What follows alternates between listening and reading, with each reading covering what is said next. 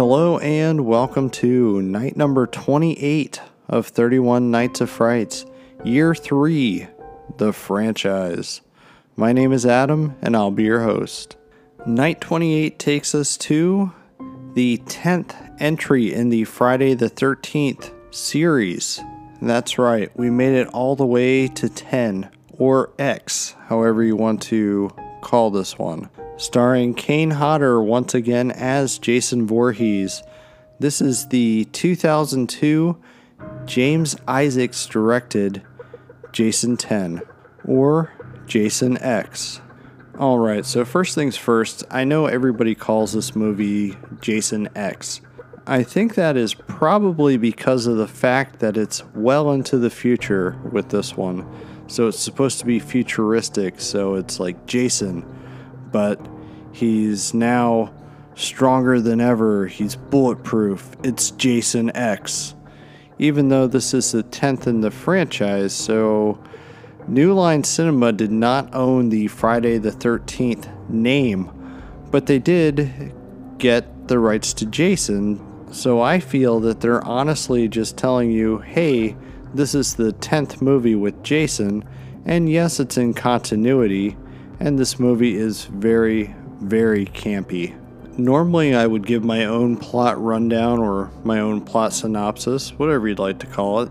But this one here that's posted on Google is too hard to pass up because it is absolutely ridiculous and I don't feel it describes the movie well at all.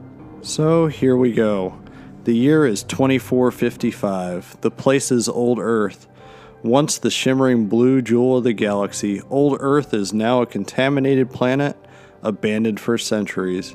Yet humans have returned to the deadly place that they once fled, not to live, but to research the ancient, rusting artifacts of the bygone civilizations that caused this environmental disaster and little does the most recent landing party of intrepid young explorers realize the fate that awaits them.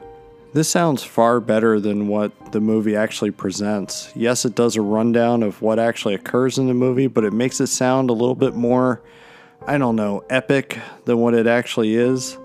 All you need to know about this one Old Earth, Jason gets frozen, winds up getting thawed out, and, well, it's Jason killing people in space. The movie starts off with some CGI moving around in a body with the reds. You could almost assume at the very start this is Jason coming back from hell, but no, it's a doctor researching Jason. It seems that no matter what they do, they can't kill him, so they keep him in a suspended state of animation. Jason is due for transport and he winds up getting free so, this is where one of the cameos in the movie, the only cameo in the movie, honestly, I don't even know how they got this. But David Cronenberg has a cameo. That's right, the director of The Fly, Dead Ringers, Videodrome, whole bunch of movies. He's here in this film. I have no idea what he's doing here. Did he owe somebody a favor? I can't believe that he would do it honestly, I'm glad he did it. I'm a fan of his movies. It was fun to see him here. I'm just wondering how this actually happened. That actually brings me to this point, and it tells us what we're exactly getting ourselves into, which is pure cheese and camp. The idea of studying Jason in a Crystal Lake research facility, honestly, it's ridiculous. The production in this looks like a direct to video film. Everything screams low budget, cheap, the CGI looks only slightly better than a sci fi channel production. I don't know, I feel like this movie makes a nice sibling to Leprechaun 4 in space. I think Hellraiser 4 in space was actually better than this one. Maybe this is producer Sean S. Cunningham. Maybe it was his answer to fans that did not like the last entry and its lack of Jason. We get a more traditional Jason being Jason, but it's wrapped up in a sci fi story, and overall, the story goes too far into the sci fi aspect. I don't care about this. It's almost like they were trying to do a Star Trek meets Friday the 13th. It's a weird combination. We get all that standard sci fi stuff. We even get a badass android. This badass android, appears to have Pinocchio syndrome, where Pinocchio wanted to be a real boy. This android wants to be a real woman. So, one of the things that actually occurs is that she's getting fitted for nipples, you know, because all the other women have them. I gotta say, I do like the apocalyptic plot where Earth is dead and that it's no longer sustainable. Earth is a wasteland. I like that they show that. They only scavenge the original Earth for life and maybe something useful. Apparently, it's commonplace to find cryogenically frozen people and bring them back. It's established a little bit later in the movie when they're trying to make a fortune off of Jason and their survivor that they found at the Crystal Lake Research Lab because they would be the oldest living beings. If you're wondering where everybody lives, apparently it's a place with a very original name, and that is Earth 2. That's right, they called it Earth 2. I believe that was a TV show in the 90s as well. I didn't watch it. This movie is notable for being Kane Hodder's last outing as Jason. It's a shame that this is his last Jason appearance. I also don't like the fact that we do get to see Jason without his mask. However, you can tell that Kane Hodder does not have any makeup on under the mask itself. He looks just like a regular guy in a Jason mask running around. The other noteworthy thing when it comes to the Jason Voorhees character this is where Jason gets nano repair. Jason winds up becoming even more unstoppable than before.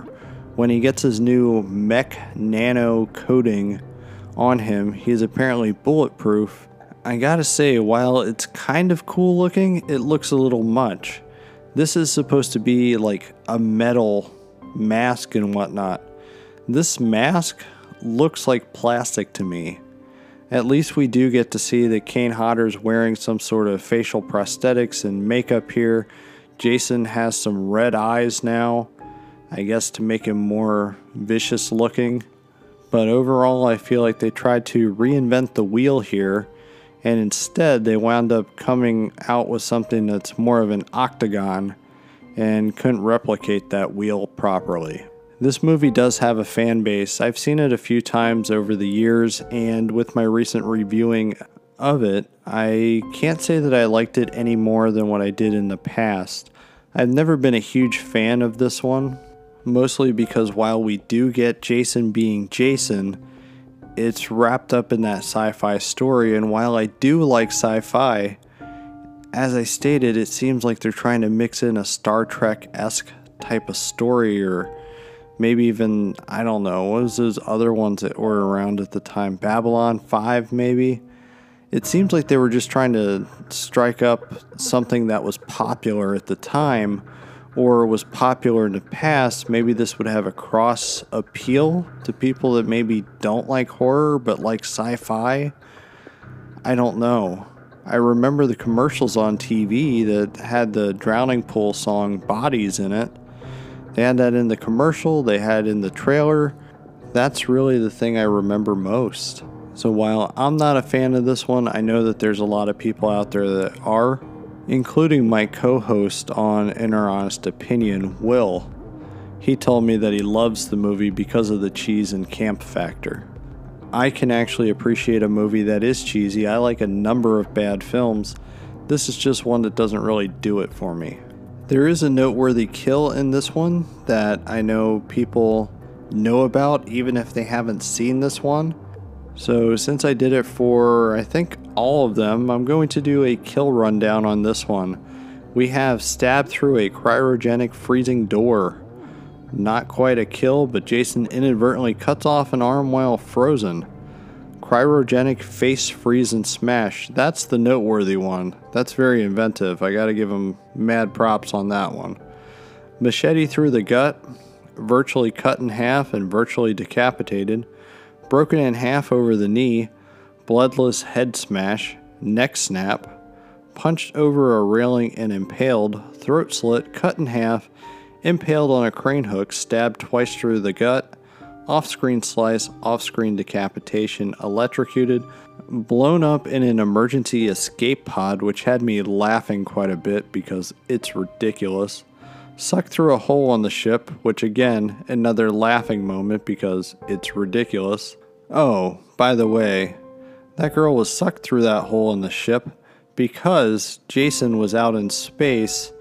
He made his way back and punched a hole in the ship. I'm going to say this one has some fun dialogue because it's horrible dialogue, but I like the idea that they mention about hockey when they see Jason's mask. They say that hockey was outlawed in 2024, so we don't have too many years to go till hockey's outlawed. Sorry, hockey fans. One other thing that I thought was nice was the virtual Camp Crystal Lake that they put up in the ship as a simulation and Jason can't kill the girls that are in the simulation because they're not real. It's a fun scene. It gives us a nice little nod to the sleeping bag kill, which I believe was in Friday the 13th, part 7. Could be wrong on that. They're starting to merge together, but I always thought that that kill was pretty funny. It remains funny in this film as well. I'm pretty sure you know if you enjoyed this movie or not already by now. I myself am kind of in the middle on it. I think it's probably my least favorite in the Friday the 13th series.